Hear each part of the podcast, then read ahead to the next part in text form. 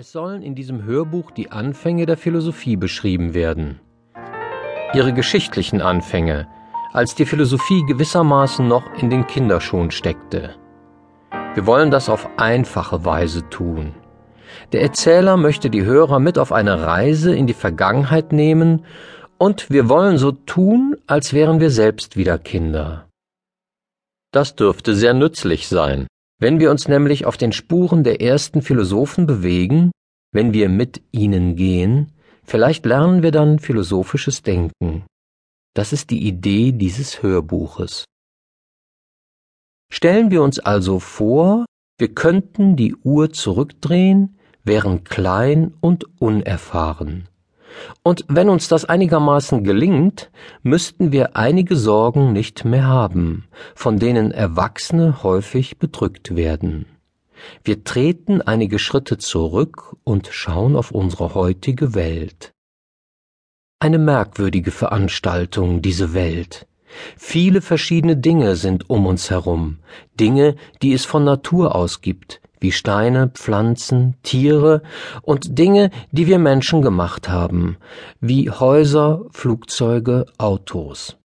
Ein grandioses Bild, eine unglaubliche Vielfalt von Erscheinungen.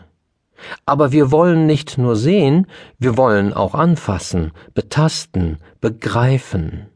Wir strecken unsere Hände aus und greifen zum ersten Mal.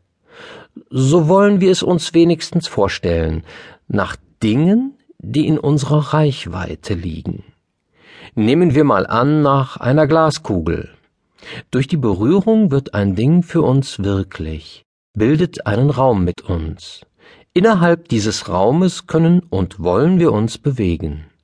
Innerhalb dieses Raumes wollen wir unsere eigene Lebenswelt schaffen, um das Lebensnotwendige zu erlangen und um es komfortabel zu haben. Uns scheint also das Wozu der Dinge zu interessieren. Das Jetzt, die Zukunft, das Bequeme, das Leben. Dieses Wozu beherrscht uns derart, dass wir diese Frage auch auf andere Dinge anwenden, die schon vor uns da waren. Wir fragen, warum, womit wir nach einer dahinterstehenden Absicht fragen, nach dem Sinn. So kennen wir es wenigstens von uns Menschen. Früher, sagen wir mal vor ein paar Millionen Jahren, hat es aber noch gar keine Menschen gegeben. Das heißt, alles ist irgendwann entstanden und alles ändert sich. Warum sind die Dinge so und nicht anders? Immer fragen wir besonders als Kinder warum. Diese Frage scheint uns häufig die wichtigste zu sein. Allerdings kommt man mit der Warum-Frage nicht immer zum gewünschten Ziel. Natürlich, wenn ich jemanden frage, warum er oder sie dies oder das so gemacht habe, kann er oder sie eine direkte Antwort geben. Über seine Beweggründe kann man meistens Auskunft geben.